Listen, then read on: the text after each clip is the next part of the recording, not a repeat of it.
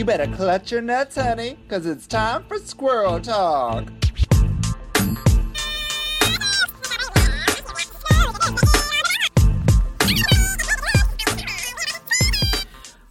Oh, hey there, squirrels. It's me, your gal Hillary Yass, back yet again with another episode of Squirrel Talk. And boy, do I have an amazing guest for you.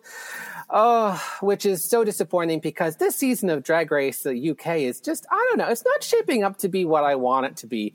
I, I, I really feel like they're gimping the girls in a lot of ways. Uh, maybe that's not the right term. Is that is that progressively conservative, socially democratic, or something like that? I'm sorry, I'm not up with the times. Comment below and tell me that I'm a jerk. I hate myself, but like you knew that already. Um, so let's let's let's bring in our guest to brighten up the mood because this person is a real ray of sunshine. Not really, but you know they'll do. It's the one and only Lilith Fair. Come on in, Lilith. Hillary, how did you get this phone number? How many times Oh, do I have to change my phone number? How do you That's keep so getting it? When will you leave me alone? That's so true. I've been stalking you for years. It seems like at this point. Honestly, I appreciate the attention because I don't get it from anyone else in my life. So it's nice to feel it's nice to feel wanted and respected and loved by um, someone, especially because somebody who lives on the opposite side of the country. That's really nice. It's true. So, those of you who don't know, um, Lilith and I have this issue that she never calls me, um, and I always call her out on it. I'm like, Lilith, you're not calling me enough. Um, I comment on, I think I probably like every post you make, like one out of 10 posts, I'll just randomly say, Yeah, I agree with what you're saying, but you really should call me more often. um, I can't I can't afford the long distance. I, am a drag queen. I can't afford to get my teeth fixed. Do you think I'm going to waste money? waste money? Let me say that again. Waste money calling you? waste money. It's never a waste to call me. I mean, we'll just talk nonsense. You're right. I hadn't thought about it from that perspective. I I uh, I think the funniest thing is that uh, Lilith, like I I couldn't get Lilith to call me. I would I was trying to force her into calling me, and then finally Lilith did the nicest thing ever on my birthday. She actually called me. It was the, one of the nicest birthday presents I've got. Uh, in A phone call? Hillary, phone that's call. sad. No, it's not sad. Everybody listening to Squirrel Talk, please start treating Hillary Yass better. Get her nicer you know what? but you know what is it's hilarious it's weird uh soc- society has really really taken a, a change where where we're really like afraid of phone calls these days like everybody am. I, I, talk to Yeah. 90% of my phone calls are just me being arrested by the CRA. right like the Yeah. cra is constantly after me i just got a call the other day that says like we just received a suspicious package. It's illegal. By the way an arrest warrant has been issued. And i'm like who who is making these robocalls to harass me like this? It's ridiculous. I do think Suspicious Package should be the name of your next one woman show, though. that is a suspicious package, ma'am. Yeah. On uh, uh, actually, that's that that actually works into with an idea that I'm working on. So thank you. Um, You're so welcome. I love this collaborative effort that we've put forward into the world. May it win you many Toronto Independent Theatre Awards. I hope so. Um, okay, so Lilith, uh, you're like the talk or like the biggest thing going in Calgary from my perspective because you're like busy, busy, That's busy, busy. from busy. my perspective, too. yeah. Like you were you were talking even uh, how you were like burning out. You're so busy. Like how many? How, you're doing a lot of shows. I do. I host. um I mean, I'm going to talk about how many shows I do, and anybody, any drag queen in Toronto is going to be like, "Bitch, that is like that is like half the week." That is. Um, but in uh, but in this month in October, I host a weekly Friday show at Twisted Element, which is our biggest gay nightclub, called Fuck Me Fridays, which I co-host with uh, former Toronto resident and Miss Canada Continental Mona Moore. Um, I host a monthly bingo at uh, a venue called Top Notch, which is kind of like a cocktail and wing bar. Mm-hmm. I this month also co-hosted Mona's Halloween pageant, Scream Alberta 2021. I uh-huh. traveled up to Edmonton for my one woman show, Handsome Woman. Uh, yeah, I, your one woman show work. I did a couple of just kind of random appearances here and there, and I am currently preparing for this upcoming Sunday, Halloween, with my uh, new scripted parody jukebox lip sync musical called The Texas Chainsaw Manicure. Wow. Yeah. See, that's the cool thing. Like you, you maintain these kind of regular weekly or monthly shows, but you also like make the time to do these theatrical one woman or group shows, theatrical things, which is really awesome. Thank you. I mean, uh, uh, like the house, I think, I don't think even the house that, that fucks got out into the world. I think you were working on that a while. Yeah, you tried. It didn't, unfortunately, did, because of uh, the uh, house just didn't want to yeah. fuck. It just didn't want to fuck. No, the, the house couldn't get hard. No. Uh, that was my, of course, my show that was supposed to go up at the uh, Kelowna Fringe as well as the Edmonton Fringe. But sort of the uncertainty, living in Alberta is wild. I'm sure also living in Ontario is wild as far as like what our premier thinks is best as far as like being open, being closed, being open, being closed. Um, yeah. And at the time, it was, we were kind of open, but not really. And it seemed like we were going to maybe go back into being closed, which never really happened. Uh, mm-hmm. Really for the worse, honestly. Um, mm-hmm. So it, I just, it, it became really hard to come up with the energy to put into this really difficult theatrical endeavor when in the back of my mind I was kind of constantly thinking that it probably wouldn't happen. Yeah. Yeah, it just became a, an impossibly hard thing to do. But hopefully yeah, soon I mean, like, the, the script. I think we're all just trying to, you know, make things happen again. Isn't that right? I mean, I, I know in Toronto, like a lot of our scene, specifically the scene that I was working in, they're all gone. Like all of my bars are gone. Like Second City's gone, Bad Dog's gone, Disgraceland's gone. Like everywhere I had before, it, it's gone. So it's like a whole new landscape to even like try and build, and it's crazy. Does that mean you have nowhere to perform? Um. Well, finally, no, something good to come out of the pandemic. exactly. My career is ruined. It's ruined. Um, no, but I've been doing things. I've been doing things on the down low. Mm-hmm. Um, I, I, had my one woman show in Kingston uh, a couple months ago, which was really oh, fun. Crofatica. So, yeah. So yeah. I mean, like I, I mean, I just adore uh, hearing other queens going and doing that kind of stuff. You know, like the theatrical stuff, and that's one of the reasons why like i know you're all the way across the country from me but like one of the reasons why i i keep harassing you because i'm like you're kind we're, of my type of person you know yeah we're mean? kindred so, spirits for sure we're kindred spirits it's very far yeah. away as as drag entertainers who do one woman shows it is both artistically satisfying um, to get up there and to do something that is long form like that. But it's also kind of nice to flex on those hoes a little bit. the, because yeah. there is sometimes there is sometimes a bit of a bias against comedy girls who we're maybe seen as being funny, but sometimes funny doesn't equate doesn't equate to being a performer in some people's minds for whatever reason. But I don't yeah. know. I know more comedy girls that are capable of standing on stage for an entire hour doing things. Oh and that's fighting words. I I agree.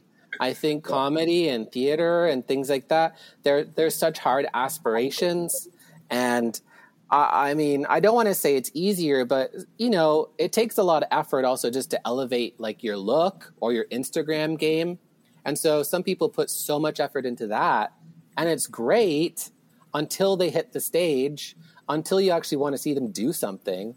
You know, and um, it's hard to have balance. So how how do you find about how do you find your balance in drag? I don't. My Instagram is garbage. it looks like it looks like a grandpa runs it. It looks like somebody who's never held a phone runs it. It's like Right? blurry images that I've downloaded off of Facebook. I'm like, that's good enough because I cannot be bothered to line up a photo shoot with myself. I just don't have the time or the energy. That doesn't interest me. I don't fucking care Yeah. about that. So, I mean, that's probably part of why I have an impossible time app- applying for Drag Race because uh, they're like Right, submit the photos of yourself, and I've just got these blurry photos from Facebook. I know the photos. It it's always disappointing when people um you know they you have to show yourself through your photo um to like have an expectation of who you are.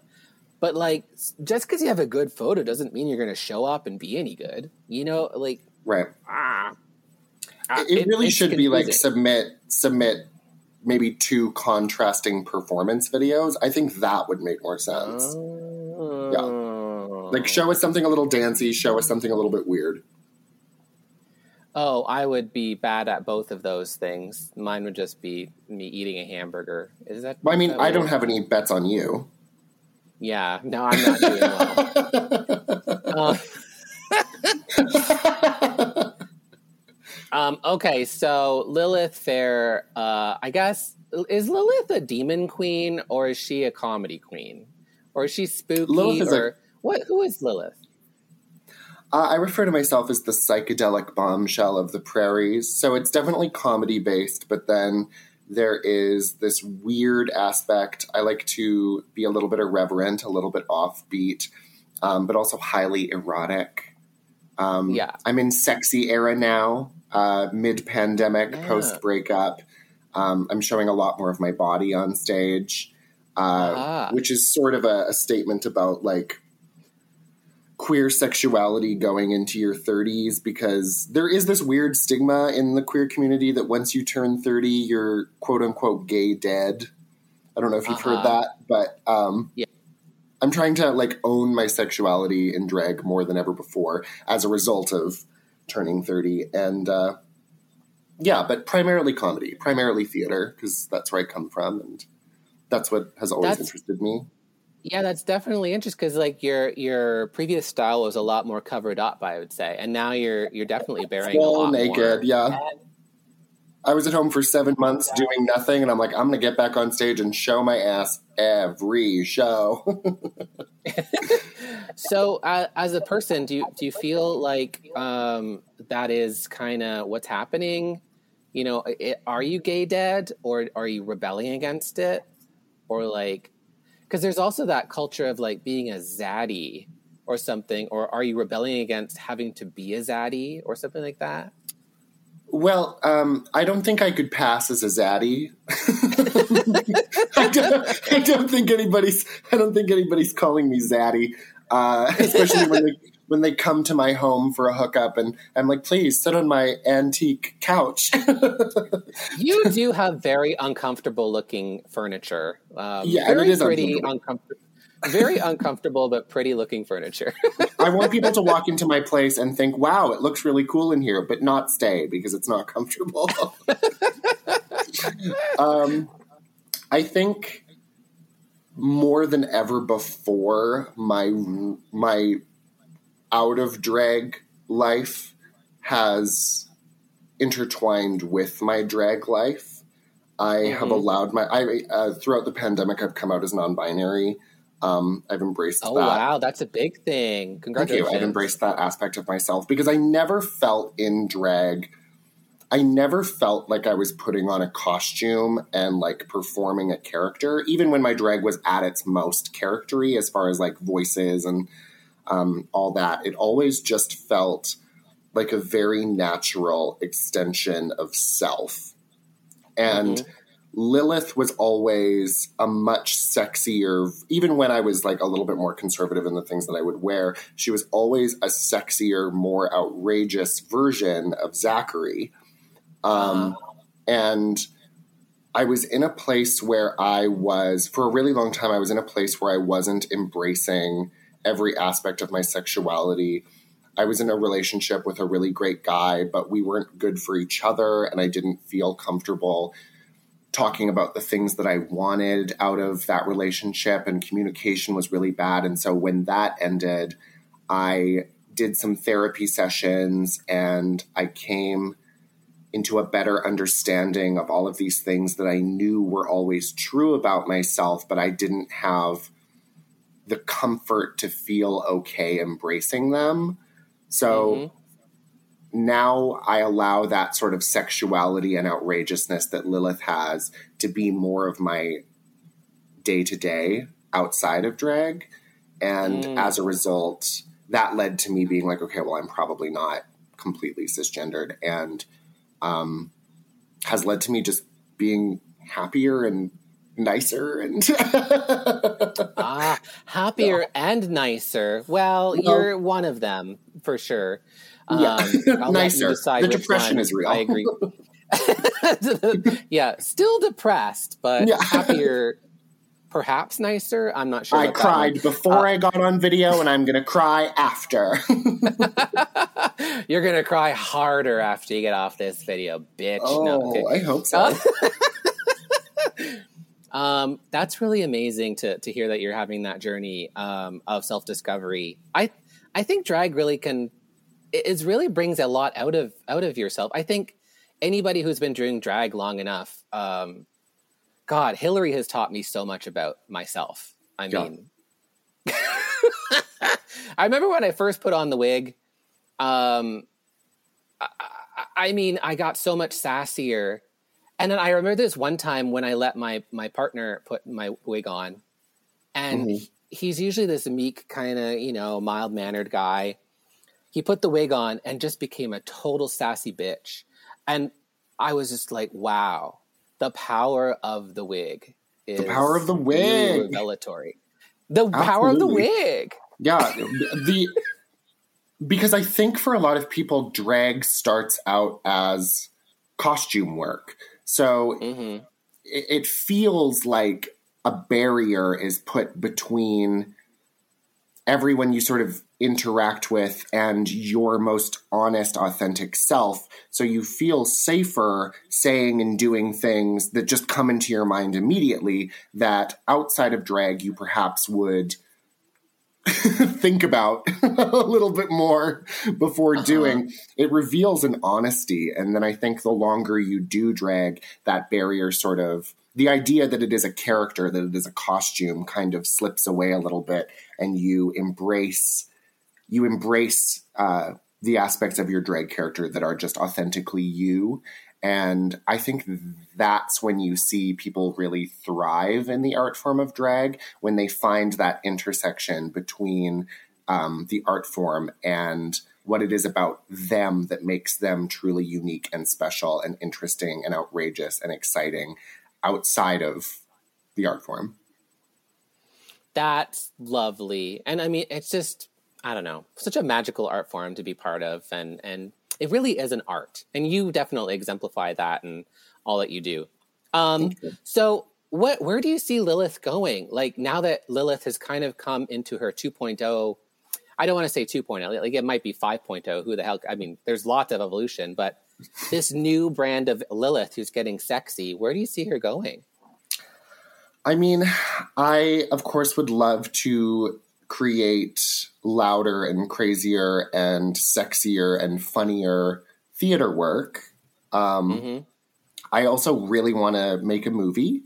Uh, I have a Ooh. fringe script from 2019 called the Jayne Mansfield Holiday Special, where I played uh-huh. Jayne Mansfield and her good friend, the head of the Church of Satan, Anton Szandor LaVey. The two of them come uh-huh. together for a Christmas party to resurrect the spirit of Marilyn Monroe for publicity.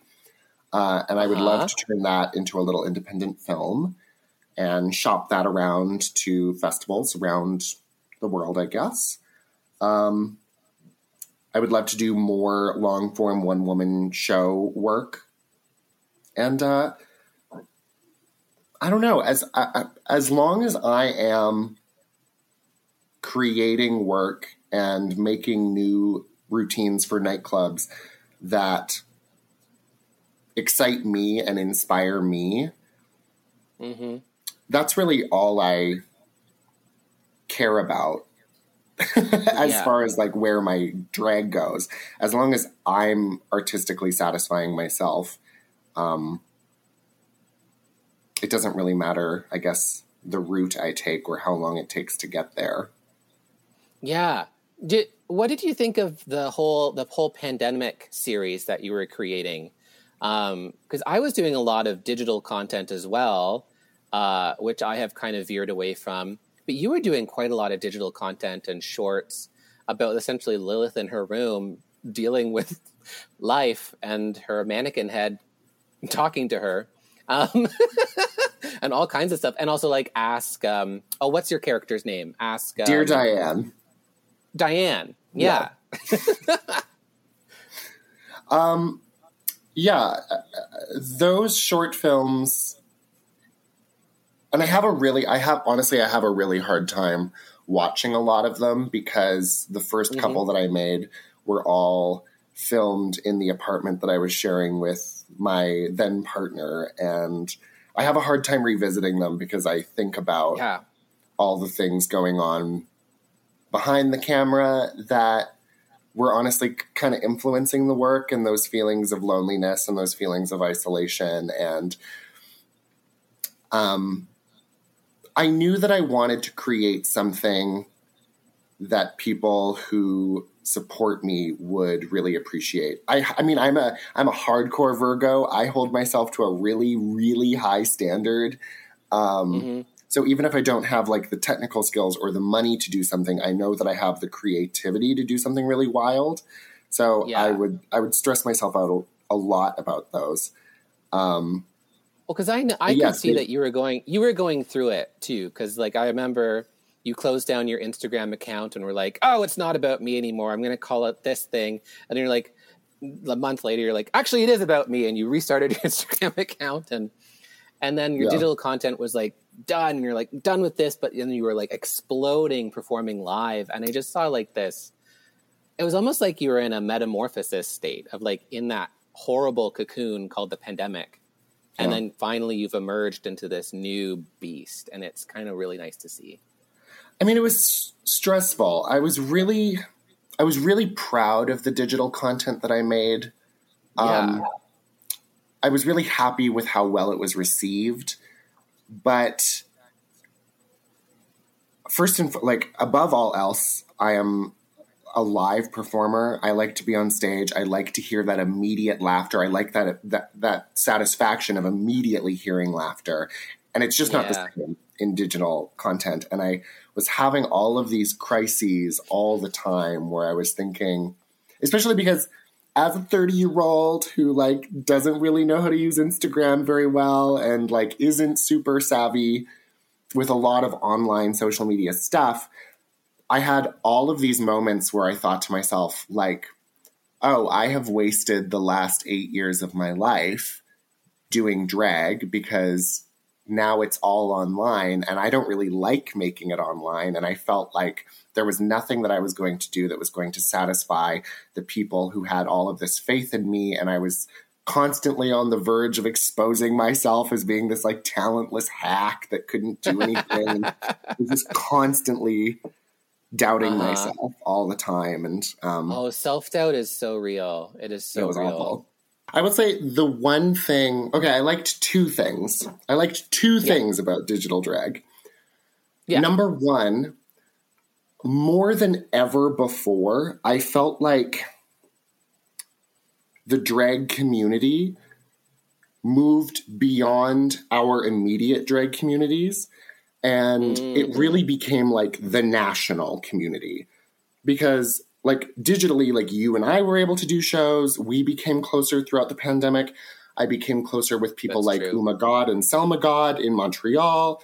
Um, yeah. Selena Vyle, obviously, in Toronto. Uh, like PM, yeah. Amy Grindhouse in Vancouver. Like all of these cool, weird, comedy, fucking freaky deaky drag queens were all able to do virtual content shows together. So that was incredible. I really liked that aspect of digital drag.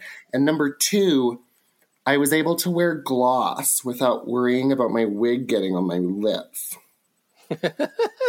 and, I, I was able gloss. to Yeah, and I was able to not wear pants while doing drag, and that was great. You're still not wearing pants. I'm at the really live not. shows. And you're You're you're not not, fooling me. wearing like you're not wearing anything right now. So I mean, I'm just letting you know, but it's really turning me on. Sexy. Oh. era. I know it. It really is your sexy era. Oh my god. Oh. Okay. Um, uh, should we get into this episode of RuPaul's Drag Race? Are you ready? I am ready. I'm already forgetting about it. You st- you just watched it. Was it that I- forgettable? I, I think honestly, every episode has been pretty forgettable in season three. I mean, It's bad it- It's bad overall. I it, it it it's it's bad. It's questionable. I, I think it was it felt it feels rushed. It Something does. about it just feels really rushed and more and more I'm seeing corners that feel like they're being cut or time that is not given and stuff and And I don't know how I you mean, feel la- about this. I feel in the storyline so far, the, the the character narrative that we have been presented thus far in the series, nobody stands out to me yet as someone who should walk away with this win, with this crown.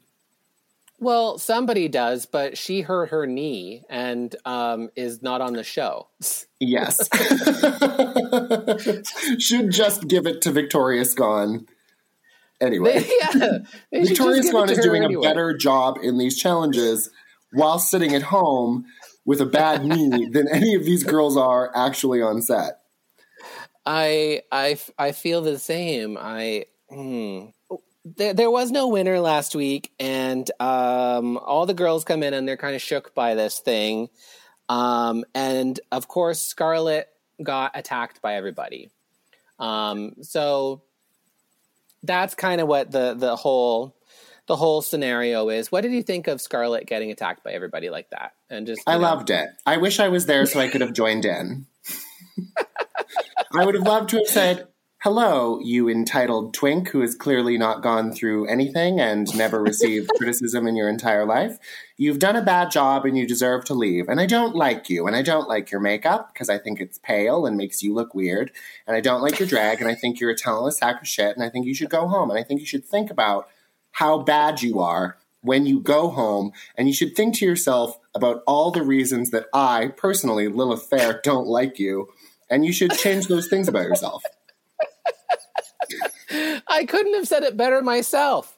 Um, and It just comes across Ella- like she is like an entitled young twink in drag.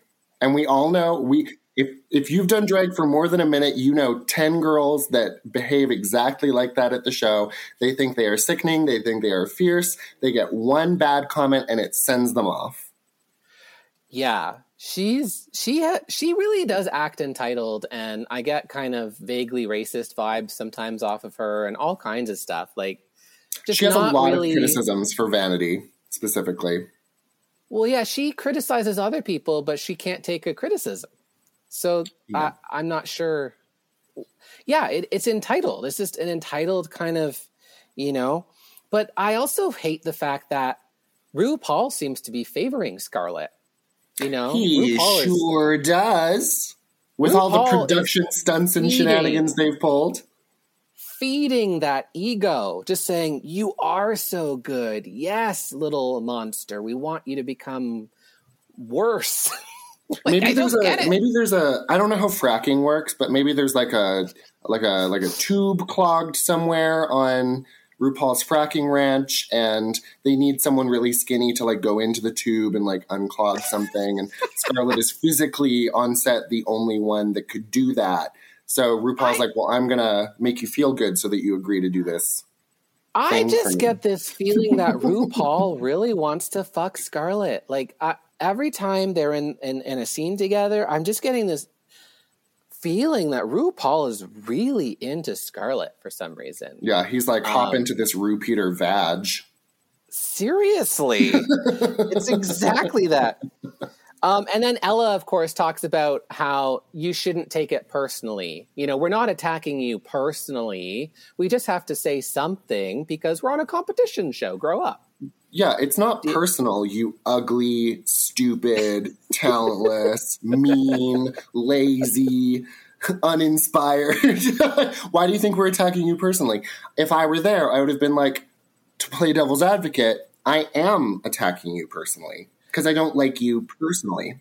yeah, well, that's the thing. Like, what what do you think of the, this kind of stuff? I mean, it's really in the zeitgeist. People getting attacked and getting offended, getting um, triggered, all kinds of words that we use these days, which are very valid in a lot of mental health capacities. But where where are people's balls to be able to actually stand up behind what they say, or like take Agreed. a little bit of criticism? The fandom of RuPaul's Drag Race being like 13 year olds who hate conflict, they love it. They love conflict Yeah. because they create a lot of conflict online. Yeah, But they've we've we've nurtured this unhealthy, unrealistic expectation of drag queens as perfect role models. which is And- not the case. It And I never think it- has been. I think it par- no drag queens are like drug addicts and like bullies. like, drag queens are authentically terrible people who are narcissists. there is something so insane about wanting to go on stage dressed up like a sexy lady or whatever kind of drag you do, lip Yeah. sync, move your mouth to someone else's art, a song you didn't create most of the time, and then expect people to hand you money and applaud because you've moved your mouth. Yeah, and I'm not we are saying not role models. We are Well, narcissists. No, we we are we are exaggerations, and we are uh, what trying to make ourselves stronger, and and yeah, and our own narcissistic tendencies. But we're also not trying to, um, you know, we don't. Sometimes we have to take a little bit of abuse. Like we're not trying to attack other people, um, but like in the con- given a context, if you're asked the question, "Who should go home?" you have to give an answer. Yeah, it's a competition. you are literally playing a game. There are rules to that game. Yes. So and what- also, if you've seen this, if you've seen any season of Drag Race, you understand that that is something you will eventually be asked. So, putting, I mean, I guess it is difficult though, because It is a pressure cooker. It and ultimately, cooker. and ultimately, in drag, our art form is ourselves. Like Yeah. your art as a drag queen is yourself. So I think it is really easy in drag to get lost in your own ego because you are so used to just presenting this heightened, outrageous version of yourself. So when people criticize you, I think in drag more so than a lot of other art forms, it e- it is really easy to take it personally. And I think when you're in that pressure cooker, that combined with the ego attached to your art form, which is necessary out in the world because you have to put yourself on the line to get gigs, to get bookings, to approach Yeah. venues, to approach queens who are booking shows. There there is ego that you need to put on the line that you need to build up. Um, it is understandable. that talking about you know ego, ego and talent. Um, uh, Vanity has her amazing line. Is like, do you think that she says to Teresa, "Do you think that your one single talent is going to get you through this competition?" as talking about her comedy as her one single talent. that's bullying. Exactly. I'm like, well, what are you talking about, Vanity? At least Teresa has one single talent. yeah, what Um, has Vanity done that makes her feel What- comfortable? it just reminds me of season six where we had a real bitch, a real bully, a real insult comic named Bianca Del Rio on there who would have been like, What do you do? What do you do successfully? No, tell me quickly. Yeah. you know, it's like, don't don't come for me. Check your lipstick before you come for me. You know what I mean? Like Yeah, it felt like it felt like perhaps production led tension in the room. Like production was like, okay, now fight, criticize each other. That said, I, I do think that Vanity was a good example because the, the Vanity was called out as being someone who should go home, and Vanity took it. Vanity was like, "Okay, yeah. I understand your opinion. Thank you very Yeah. much." People's opinions of Um, you literally have nothing to do with you most of the time. Exactly, and Yeah. it's not them you have to impress. This isn't All Stars. Yeah, I mean, if it was all absolutely.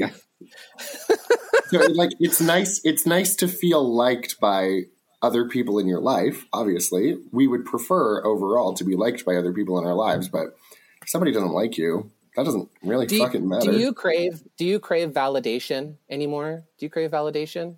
yeah, of course. I have done drag for eight years. Yeah. I mean, oh yeah, I- am talking a big game right now. But if people are like Lilith, we don't like you. I fall to pieces. Lilith, you Yeah. you deserve to go home, Lilith. Deal with it. Lilith, you're Fuck done. you, Hillary. Hillary. I knew it. Hillary, you're a I knew it. douchehead.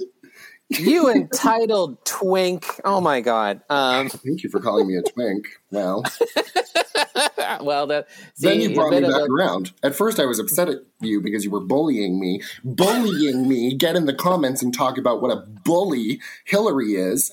Um, but uh, then you called me a twink, and I was like, wow, never mind. Hillary is Exactly. I'm, I'm a nice bully. I'm a nice I'm a nice Yeah. bully.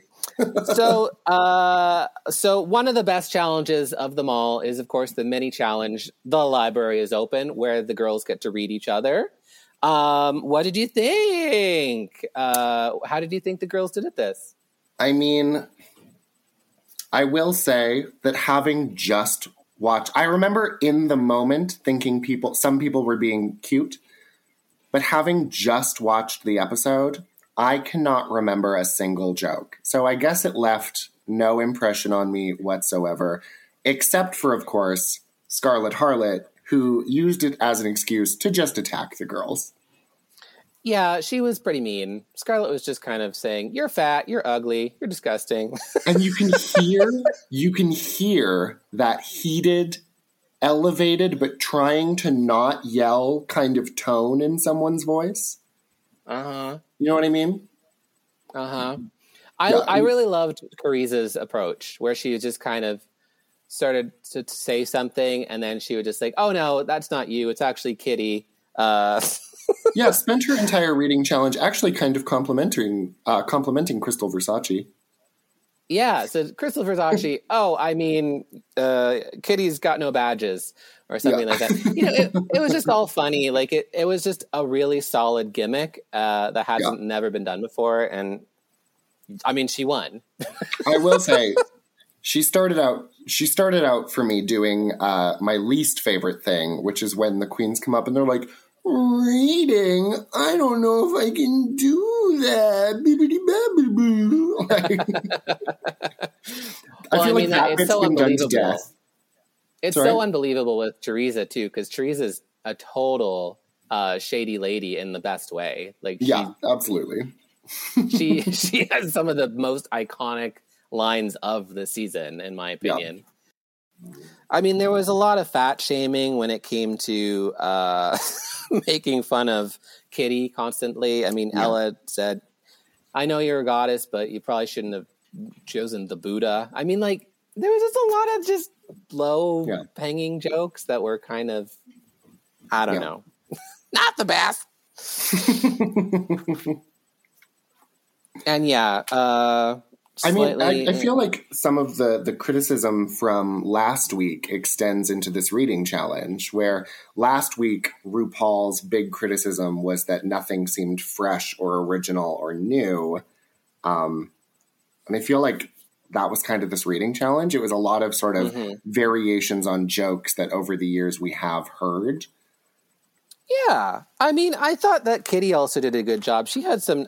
Kitty could have been uh, my second runner-up because uh, she had that really good one about. Um, She's often River, RuPaul's runner up, too. yes, exactly. She's she's really the Susan Lucci. She hasn't won anything. RuPaul she's very always hot. deeply considers Kitty Scott Claus. And Yeah, says, she's no, deeply considered. She has she she's doing very well, but she hasn't won anything. Um, but when she said, uh, "River," uh, I would make a joke about how you're coasting, but you have a repeater badge and I don't, uh, and that, I Yeah. thought that was really great because she's That's taking the piss out of herself. Yeah. And another tried and true thing that everybody does, they turn to RuPaul and they say, "RuPaul." They're going to read RuPaul. Yeah. Kitty was like, "Thank you for letting me be here." Okay, good night.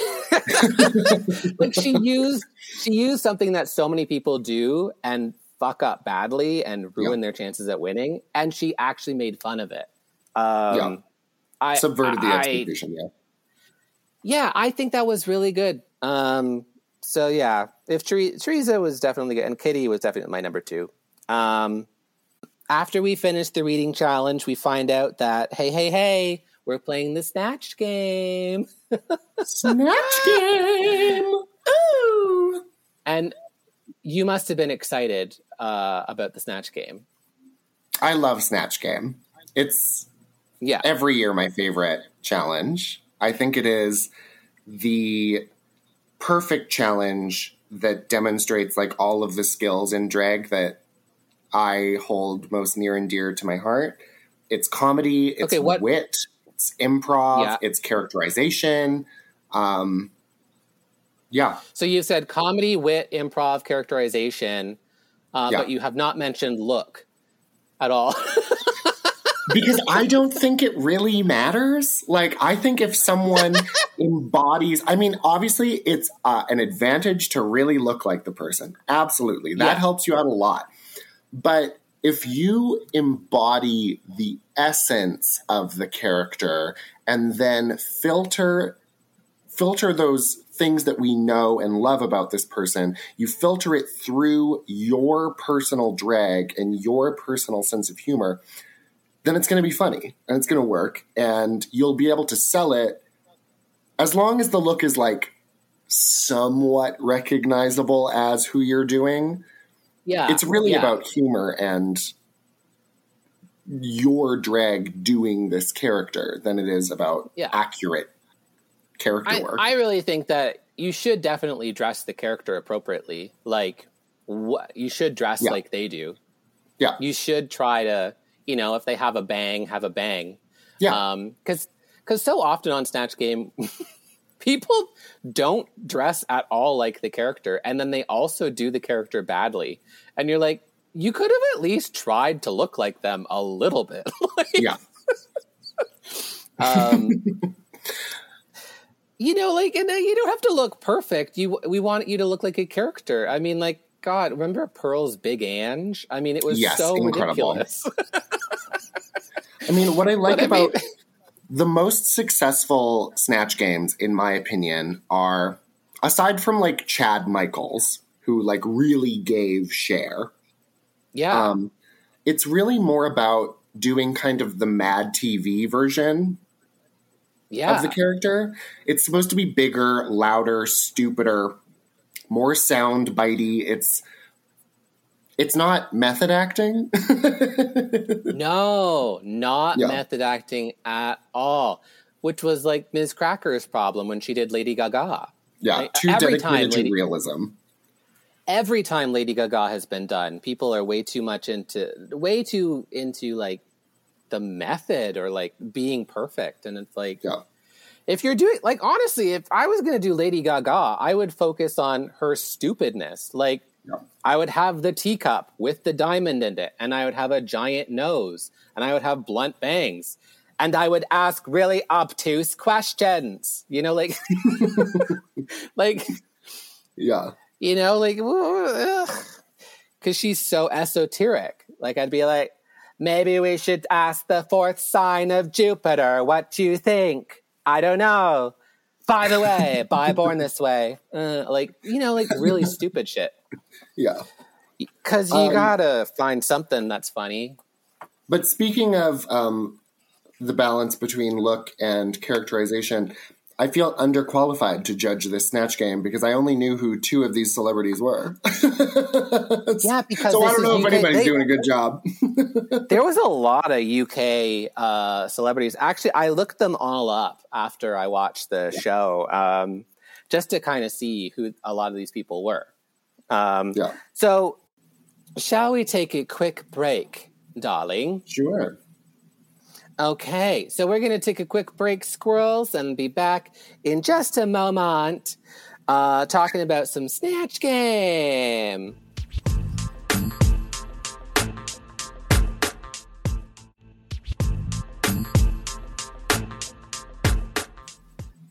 Squirrels, we're back. Oh my goodness. Uh, and we're talking about the Snatch Game. Uh, are you ready for Snatch Game? Are you, are you ready for this?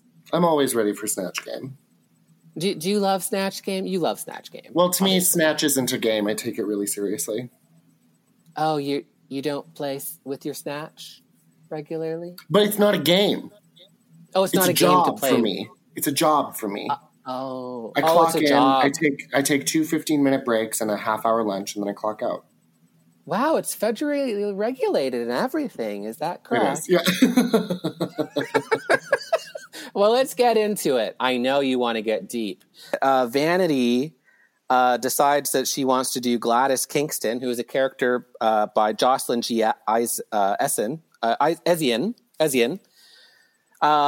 Eis- Esien, Esien who has a show called Little Miss Jocelyn and things like that. She's very sketch comedy oriented. Think Mad Okay. TV, you know. okay. Um, and Gladys Kingston is uh, a fun character she likes. I mean, think on like Mad, you know, Mad TV, like, um, God, what was that character? Uh, Benifa, Shaquifa, whatever her name was. I don't know. You can't remember Mad TV? Listen, I smoke so much weed. anyway, she was like, this Gladys Kingston is a parody of a black uh, Jamaican stereotype, essentially. right. um eh, and it's it's it's funny it's very funny um i thought it was an interesting choice I'm not familiar with this character. yeah how do you think she did on the snatch game I thought, I mean, I thought she was literally just a chef. yeah Like, I didn't Yeah. know it was a character. I didn't know that it was like a funny thing that she was impersonating. I didn't really, I don't really remember any jokes that she said. I thought she, she, did was like impersonating a she chef. did like i always i always find it strange uh, like she a lot of her jokes were just kind of jamaican using jamaican slang yeah. um and then kind of considering that as funny like you know the eponymous poom poom people priyanka used poom poom way back in the day I was just about to say though that Priyanka is probably very triggered by this snatch game because Brooke Lynn Hytes had no time. She was like, "I didn't come here to learn. I don't want to know what that means. I'm going to just shut you down immediately." yeah Bippity bobbity boo. I don't know anything about improv, but they gave me this job. and uh, whereas RuPaul was like, "Please explain the definition of boom boom," so Yeah. I understand what joke you're trying to make. RuPaul infinitely forgiving when it comes to Snatch Game because RuPaul just wants to laugh and have a good time. yeah That being said, it wasn't super funny. no i mean like you know you can't just i don't know that's i i understand that like using like the the language is fun um and like some people are definitely going to get the reference and be like oh poom poom that's hilarious. I don't get to hear that on tv necessarily. Mhm. but like that's kind of like me saying you know blankety blank uh answer and then my answer is just like vagina. Like it's kind of funny but in a crass stupid way that's not that funny. Yeah. um and it it's elevated slightly because of the the cultural reference, but it is still kind of an easy it's joke. yeah it's kind of just a crass whatever um and i have Yeah. to say i was watching the gladys kingston character and she really didn't get it like she looked like her but Mm. gladys it, it's not her jamaican accent like uh, jocelyn does a lot of good characters and gladys gladys gladys is one of these characters that tells hard truths to people like she'll walk up to a kid and be Mhm. like oh you have a dad do you that's nice maybe you should go die like like that's the funny part that's the funny Right. part and she's a lot like raspier and like so Yeah. i don't understand I will also say, I will also say, I hate it when drag queens choose pre-existing comedy characters Uh-huh. to perform on Snatch Game. I don't like it. It seems easy to me. It's like an easy out that never pays off. well speaking because of, it just kind of turns into reciting jokes. yeah well speaking of that one we've got another one coming up when krystal versace does selena Mo, uh, mosinski's character charity shop sue who is a big star in the uk as a comedian have you ever heard of charity shop sue Nope. nope. she's like this ridiculous like i, I don't want to compare it to like a you know, a lady from Minnesota who's like, "Oh yeah, we're going on. We have that business, you know, eh? Oh, you like really in everyone's business except Right. British and like a little weird." Um, and she just kind of shows up, and she's very pedestrian uh, and very much into everyone's Right. business about everything, um, and has some interesting. I want to say, you know, Mad TV, uh, Lorraine. You know, oh, oh yeah, Yes, Remember that character? Yeah. She's Yeah. a little bit Lorraine. of course. She's a little Lorraine. Um, Okay. What did you think about Krystal's take on this? I thought it was really underwhelming. I Yeah. yeah. Um, I I also thought this was underwhelming. Again, I don't know this character, so I require Krystal Versace to sort of inform what I know about this character, and she didn't really do anything for me. uh-huh. I will say that I do think it's cool that someone who looks like Krystal Versace typically does in drag. I do like that she does sometimes ugly it up a little bit. That the concern isn't always how beautiful I am. So That's true. from that perspective, I appreciated it. Because if I looked like that, I would never do anything ugly. I wouldn't do comedy. I would, I would just be a beautiful lady who got paid to show up and be beautiful. I, I I applaud her for trying, but I was just very underwhelmed. Um, you know, I, I yeah. why are we throwing people a bone for doing mediocre in comedy challenges? I don't understand. Um, You're right. Five way elimination. exactly. I know. Speak of Send them all packing. Speak of the devil, five way elimination. I mean, then we get the double coming up, but uh, then we got Margarita Pracatan, done by Choriza May, who is a very vivacious uh, Latino woman. Margarita Pracatan. She's just ridiculous. Have you looked? Have, do you know Margarita Pracatan at all? I don't. I don't know any of these characters. I mean, except for just- Gemma. I knew Gemma Collins and I knew Macaulay Culkin. Yeah, but I mean, like the character is self-explanatory. It- It's she's just a caricature of herself. She's like this outrageous person Yeah. in a boa who goes Pracatan, and she's really excited about being there. And you know, she Mhm. kind of looks at you like you don't know if she hates you or loves you. You know, It gave me sort of a slightly better version of um, Lineysha Sparx's from season five's Snatch Game when she was um, Selena Cruz. she wore that blue wig and uh huh. Yeah, that feather boa. It was giving me a very similar. It was better than that. uh huh. there was it was better than that, but yeah, it was um, better than that, but yeah, it it was, was- not quite as good as like Nina West's Jo Anne Worley. Uh, it's just that effervescent lady who makes vocalizations like ah, and you know, um, Yeah. noises as jokes. Yes, yes, noises as jokes. I I am familiar. I use noises as jokes all the time. Every straight male comedian uses noises as jokes. They don't write punchlines; they just yell. Ah, ah, well, I guess I'm a straight male comedian. I guess I found something out about myself today. You heard it here, folks. Here on Squirrel Talk. So I, get in the comments. I'm straight. cancel Hillary. She's a straight man doing drag. I'm not. I'm Stop not. occupying queer spaces. Stop occupying queer spaces. I know. I have nowhere to go anymore. Uh, is there any space left at all? Yeah, all of your venues closed just so you wouldn't come back. Exactly. They were like, we can't deal with that anymore. We have to shut down. I, well, I better tell my boyfriend. Um, so, Mar- I don't know, Margarita. I think Teresa was kind of just competent. I, I, I was kind of entertained by her, though. Like, I, I, didn't Yeah. hate it. I didn't hate it, and so uh, I wasn't really sure why the judges really hated it. Um, I just thought, especially, I just thought she was I middle we'll of the road. about the runways a bit. you know. I thought also paired with her runway, I thought she was fine.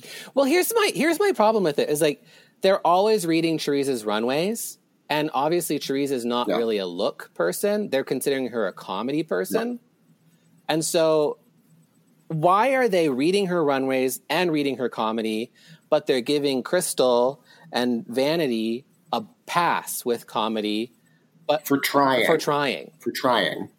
It just seems It's unfair. Yeah, it just seems a little hard. Like, I think that there is a double standard, though, that exists in this franchise where if you come in as a comedy girl, you will be critiqued harshly on runways Yeah.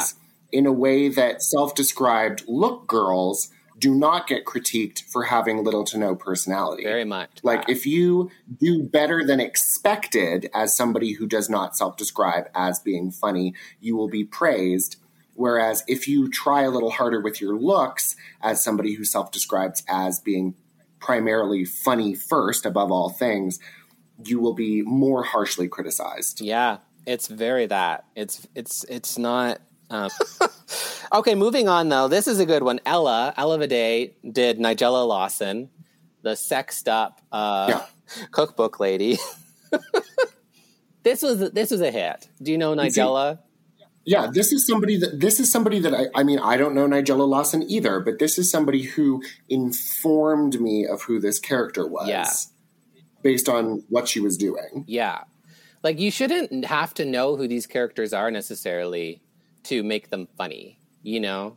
And she really did. Agreed. I mean, all we have to say is microwave.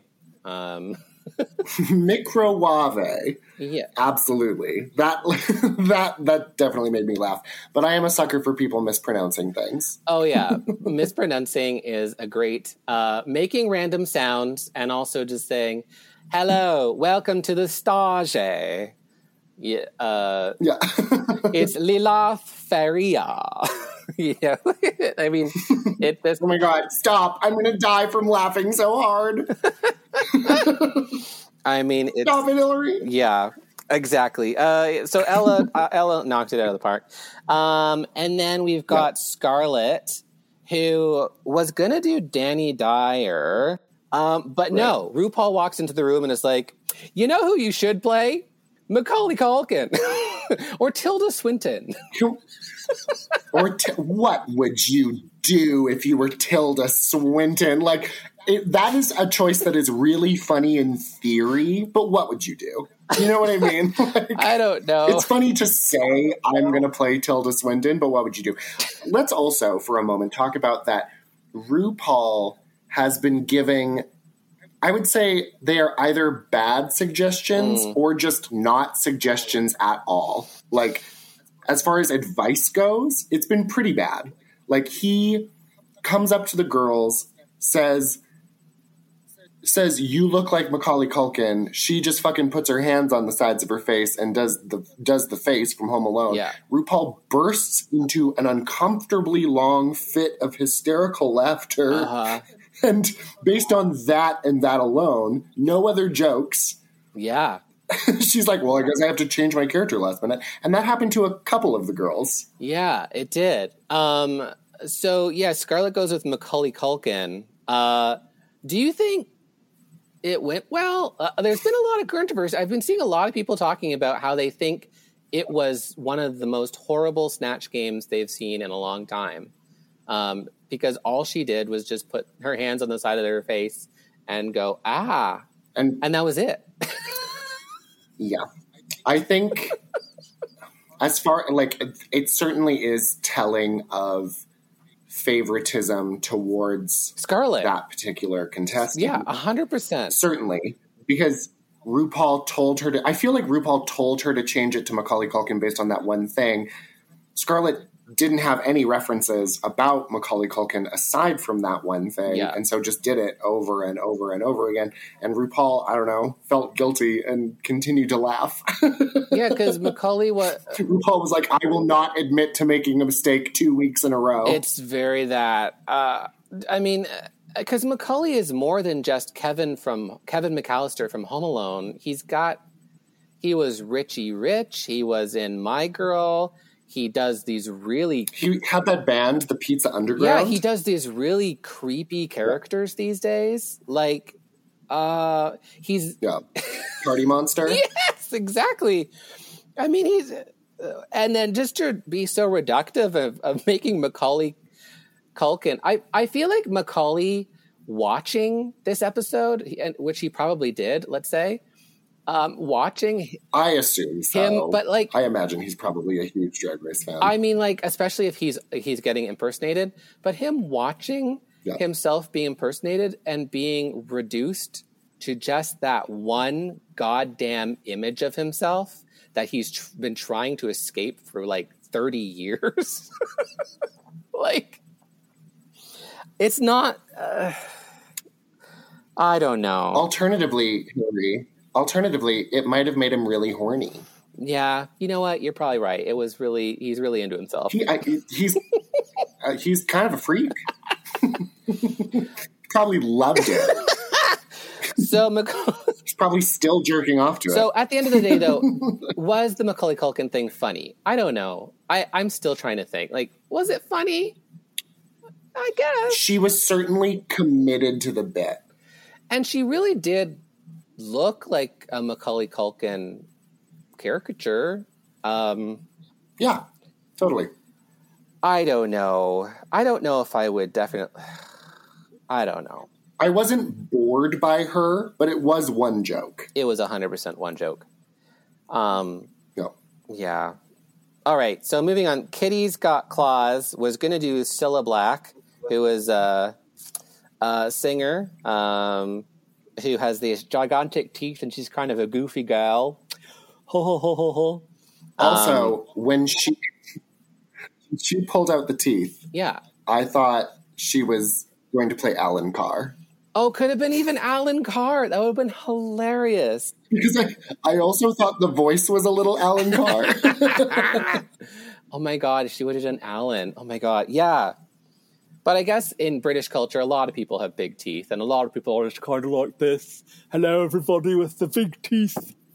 Um, and Cilla is, is an icon. Uh, she's passed away now, but she was a real icon, especially in the UK. Um, yeah. Huge pop star. Um, and had the big teeth and was kind of a goofy girl. So definitely would have been amazing to educate the people about Cilla. But no, RuPaul slaps her in the face and says, "No, but you should probably do Gemma Collins because because Well, he wanted to recommend that she do Macaulay Culkin, but he already gave that away. yeah, she was supposed to do Macaulay Culkin. No, but did did you like her Gemma Collins? It was a good Gemma Collins. Do you know Gemma Collins? I did. Yeah, I do know. uh, That was one of two that I knew. And so I thought she did great. Um, I thought she was really funny. She obviously looked like her. Uh-huh. Um, she was quick. She was charming.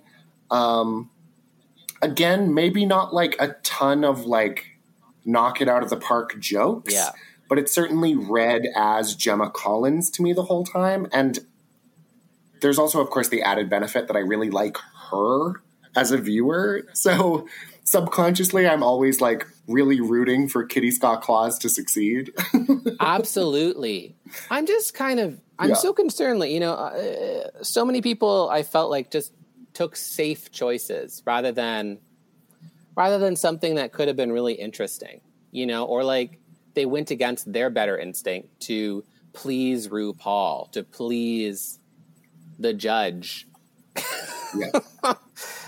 I, I don't. Do you think that ever works out when you actually try to please the judge or the the the, the, the them like that?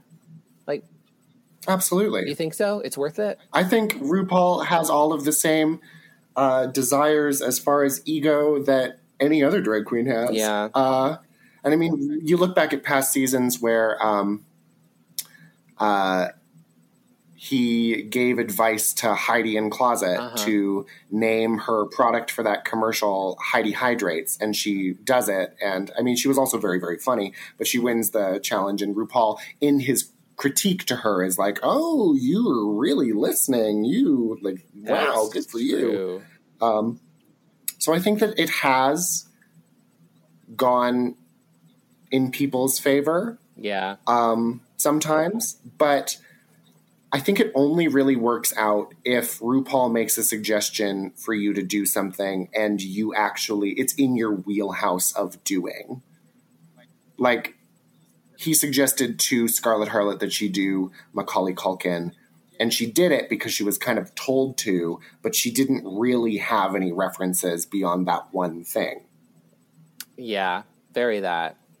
It Yeah. was just a lot of there was just a lot of like lines and then she would just do the the face and it wasn't much um so then there's the fine I do wish that she hadn't.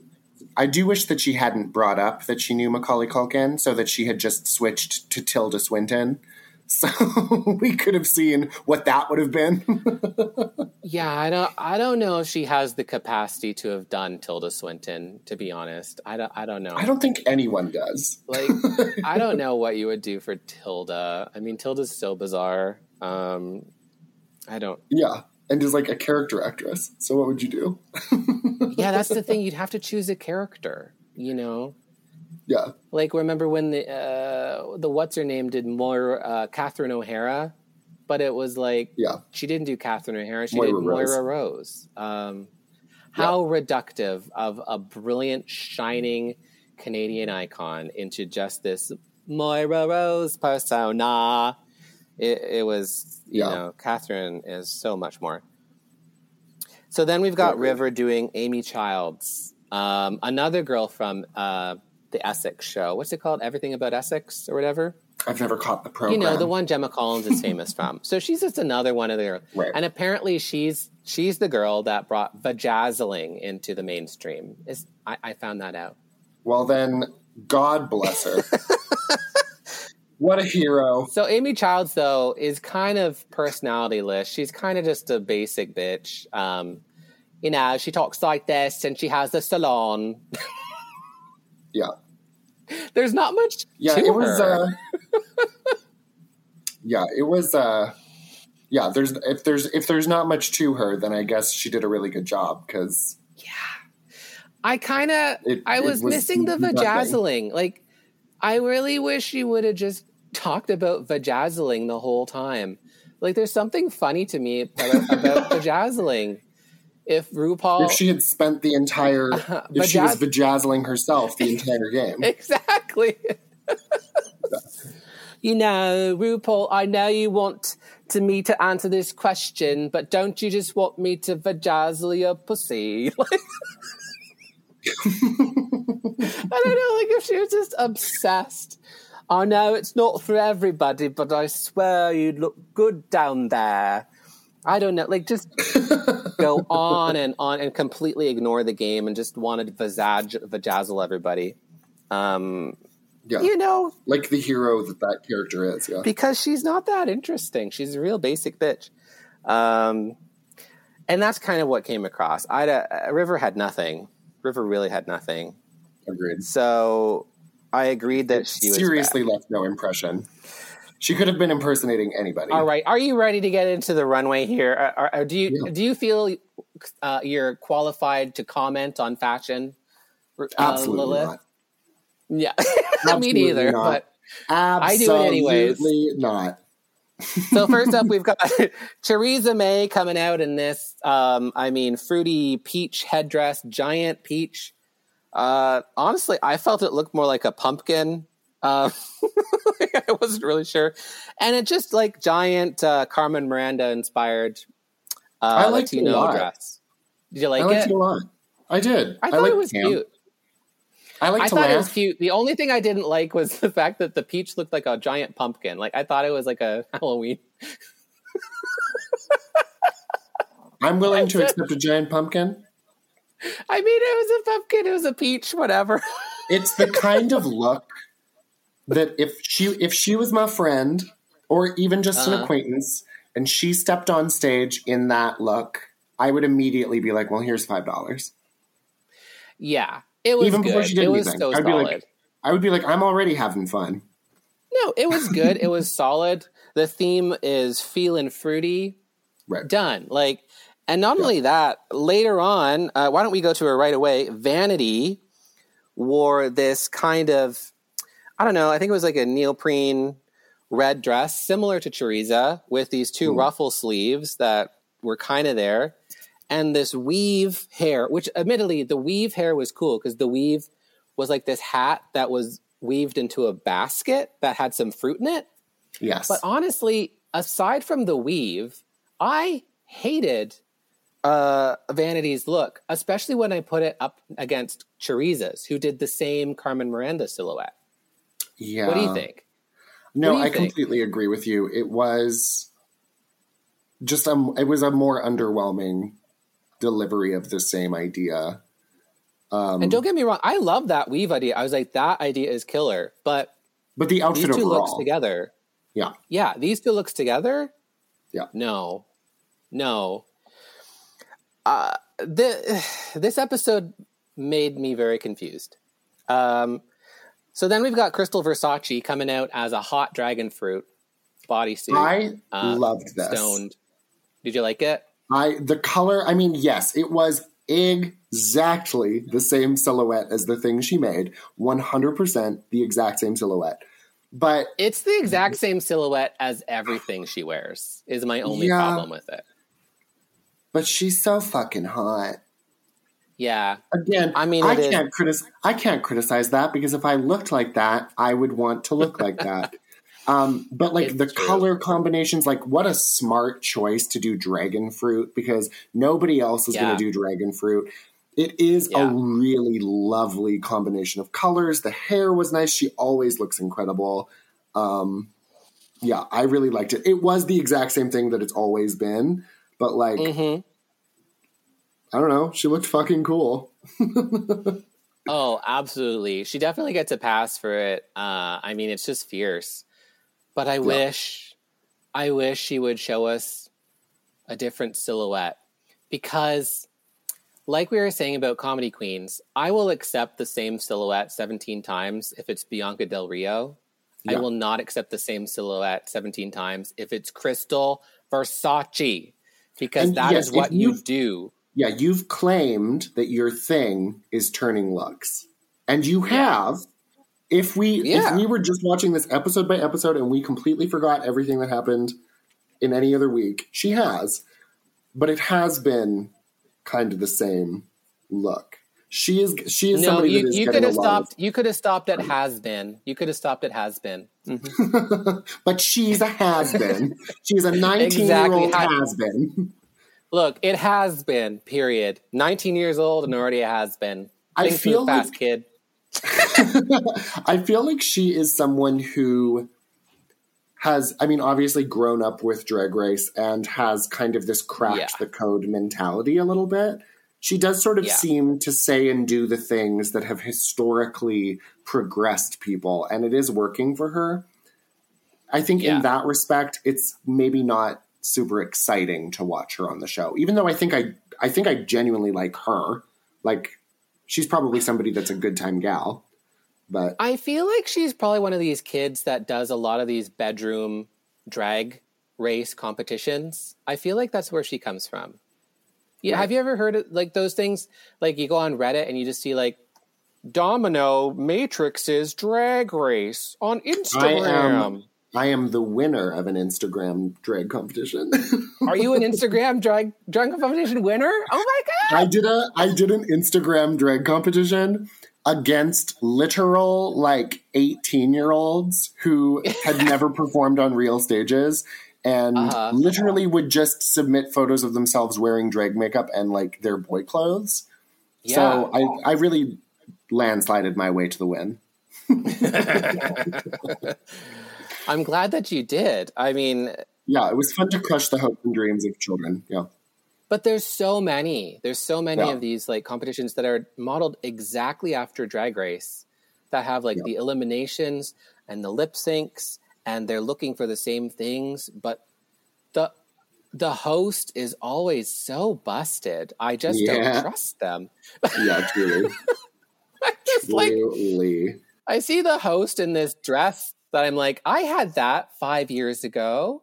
It's from AliExpress. Like, I got asked to do like a really intense online drag competition, which is run by this queen who I think lives in Toronto, and her name was Oh, yeah. Elvirus. oh, And- really? Okay. Yeah, and uh, which is a great name, but um, yeah, she was. Uh, I was like, I don't know what I would learn from you.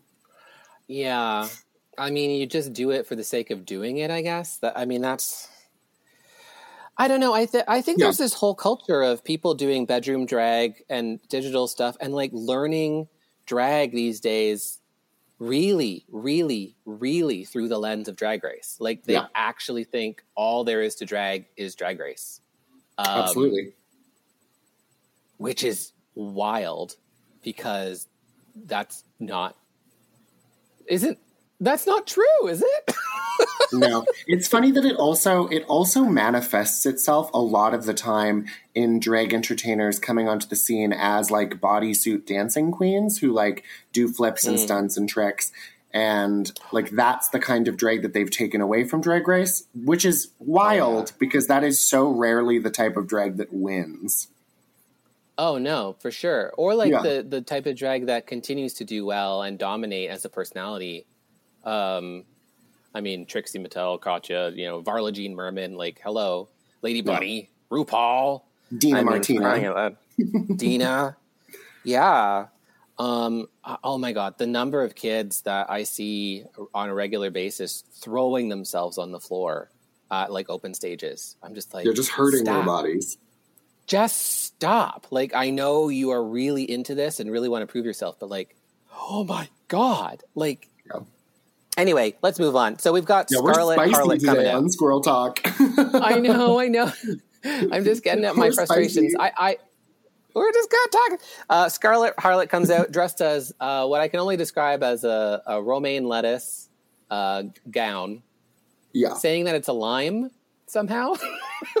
yeah it was it was like acid green it was not lime green um I, I didn't hate it. I didn't hate the look, but I just I was like, this isn't a lime. This is clearly lettuce. What? Who are you trying to fool? Like, going back to the favoritism of this particular contestant how many Yeah. times how many times was Charity Kase criticized for her interpretation of the runway not being specific enough to the actual name of the category and they gave her a free pass on this Yeah. And I mean, it, it was a cool garment. It was it was also a little shapeless, and the wig was a shake and go lime green thing, which with nothing. Um, if you had removed her know. from the lineup you would have never guessed oh fruit runway no, I would have said salad, like salad couture, like you know, or like tossed salad. or like neon maybe i don't know yeah, bad neon, like neon done poorly.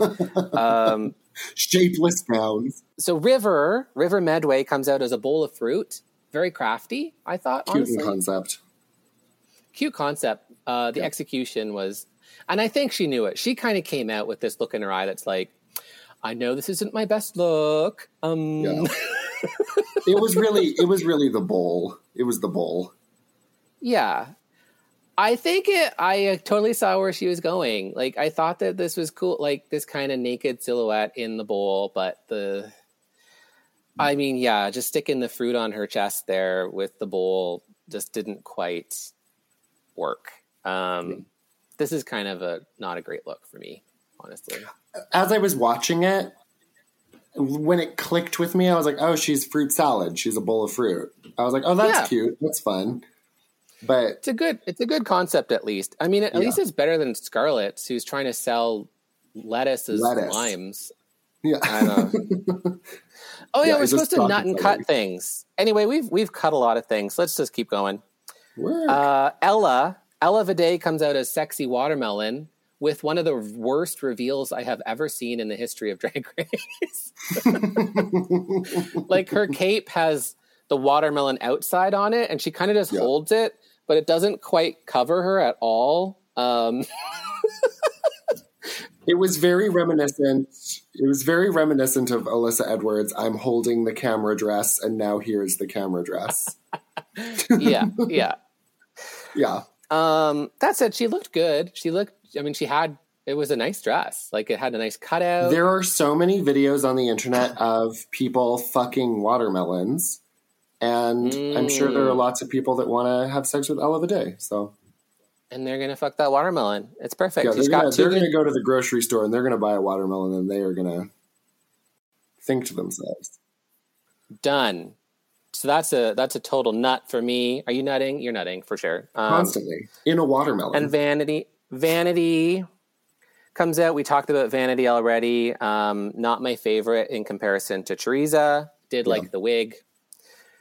And then we've got uh, Kitty. Kitty's got claws coming out as I don't know, Red Riding. I described it as Red Riding Hood with uh, veiny boobs after she fell into a vat of cherries.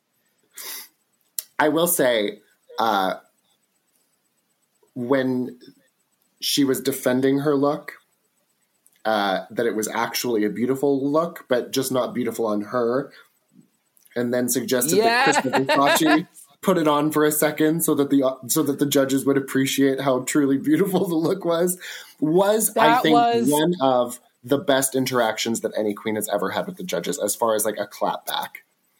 That was iconic. Yeah. calling out Krystal Versace being complimented on everything she wears, regardless, just because she's skinny and makes clothes look quote unquote good. It was so Um, funny, so charming, kind of shady. It was great. It was honestly the funniest thing anybody said all episode. Well, Kitty Kitty works really hard to make her clothes work. Like she cinches and pinches and and everything and and you know, she just can't she's got big shoulders. like she's just Yeah. got a different body shape. That Um, makeup though is so beautiful. It's beautiful. Kitty's face, It's- Kitty's face, stunning, gorgeous. I hope she wins. So, what do you think of this look? Do, is this is this good? Is this? But I mean, it's it's sparkly. I got No, cherries out of it. It's trash garbage. It would only look good on Krystal Versace. Okay, cut. I cut it. I cut it. Um, and uh, gag of the century. I really don't understand. Well, I understand River being in the bottom. Her look was a little Yeah. underwhelming, and Amy Child was boring as hell. Yeah, I don't understand Ch- Choriza being in the bottom. me neither. Um, I really think, um, I really think uh, Scarlett or Krystal Versace or Vanity, Yeah, uh, all three of them deserve bottoms. Maybe Krystal got saved by that runway. Like that dragon fruit was pretty great. yes. I would have probably. I agree. I agree. River Medway in the bottom. Um, I probably would have put Scarlett Harlot in the bottom just because it really Mhm. was one joke the entire Snatch game, and her runway did not, in my opinion, fit the category. Yeah, it was. But guess what? They put River and Choriza May, and um, they have to dance around to "Shout" by Lulu. Um, I thought it was an okay lip sync. Lulu was getting her life. Lulu, Lulu was getting her life. Yes. Never had more fun in her entire existence. Was being so supportive, so lovely. Was thrilled to be there. Can you imagine how that double sashay probably made Lulu feel? Lulu was sitting there thinking they were doing a good job. Yeah. yeah. Do you think either one of them did performed better? River. Yeah, I think River probably did better at the end of the day, which is so I was expecting River to be maybe saved. I didn't necessarily think Teresa Devide deserved to be in the bottom, but neither had, did I think Charity Kase said deserved to be in the bottom or Veronica. I don't think Veronica deserved to be in the bottom. Like there's a lot of weird shenanigans happening. Stunts and shenanigans. The double save, the double save was an undeserved double save, and the double sashay was a undeserved double elimination. Yeah, well, that's the thing. Today, no, they they're gonna do a double elimination for no reason, and RuPaul essentially stands there and says, "Girls, I needed to see more from you." They did a good lip. They did a pretty good lip oh. sync. There are certainly there are way worse lip syncs that have happened on the show that one girl was saved. Like you think about Cool for the Summer with Miss Fame and Pearl, and they saved Pearl. That was, in my opinion, the worst lip sync that's ever been on the show. Yeah, I mean, you can think of, um, uh, you know, Big Spender by Shirley Bassey last episode, and they saved them both. It was terrible. Um, I don't understand. I don't understand. I think a lot of people just don't understand. Do you think RuPaul's Drag Race is starting to become like like Facebook? Like they they don't care. They don't care anymore. They're just like a honey badger. They're just like they just want to stir up controversy. they want you to downvote it because it still gets them popularity because nothing makes sense anymore. There are certainly, I think, too many moments that come across as creating a viral moment, like creating something for people to talk about online instead of trusting the fact that if if the drag is good, if the show is good, that's what we're going to talk about. Yeah, because there and are let's lots not even of, get there are let's not even of, get started about Canada's drag race on that. Um, I haven't seen the new episode yet. I mean, it's it's just very like shaky cam and this and that, and I, I really feel like they don't trust the girls to be an, interesting enough. Um, it's really hyperactive. I, I don't know who this mm. is meant for, other than somebody with like really severe ADHD, because it's just it's just like strobe lights watching that show. It's crazy. Yeah. But um, maybe that's the generation I live in. Maybe I need to go back to reading books and call myself old. Yeah, let's write about drag. Yeah. Did you read the latest drag? Did you read the latest Drag Race? It was so good. I really love the part when they got into the inner the inner monologue of of the the outfit they were wearing. Didn't even I could see it in my mind. um, okay, well, it's been really fun chatting with you. Um, what do you think? Uh, who's going to win the season? You know, um, she has no wins currently, but I am Team Kitty Scott Claus. Kitty. Yeah. Meow. Yeah, Kitty's I was also Team Theresa May, but Theresa May is unfortunately no longer with us. Um, I was definitely Team Theresa. Like all of my tops are gone. I think yeah. Ella stands a really good chance of winning now. Yeah, I think so. Um, I think Ella's really coming lacks, into her own. She lacks an edge for me, a little bit. Yeah. Um, but yes, she is certainly very, very good at drag and has done very, very well. So it would yeah. Be, well, that that Nigella, that Nigella I saw today was like maybe, you know, some people criticize her for being a little bit too safe, a little bit too polished, you know, kind of like that Alexis Michelle feeling. But I think Ella actually does have a funny bone. yeah. yeah, I agree. So eh, we'll see how it goes. All right, Lilith. Well, uh, anything you want to say to the children before you peace out? Uh, you can follow me on Instagram at Lilith Fair YYC. That's at Lilith Fair YYC. That's at mm-hmm. Feminist 90s Music Festival, Calgary. Work. Uh, and um, Lilith, uh, it's been so lovely just chatting with you. And, you know, um, I'm getting tired and I'll call you again tomorrow. So, you know, I have to save up my energy. Um, yeah. Do you want to take us out? Do you want to take us out? Thank you for listening. Uh, please share, subscribe, comment down below, and uh, send us sexy photos to our social media. We'd love that. Ooh, Lilith wants nudes, so send all of your nudes to Lilith. Okay, squirrels. we'll see you next time on Squirrel Talk, or we'll read about you in the books. Bye.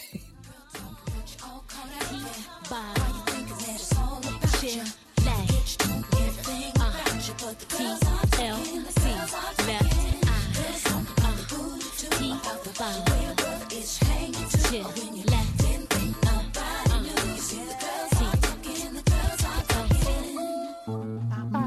podcast has been brought to you by the Sonar Network.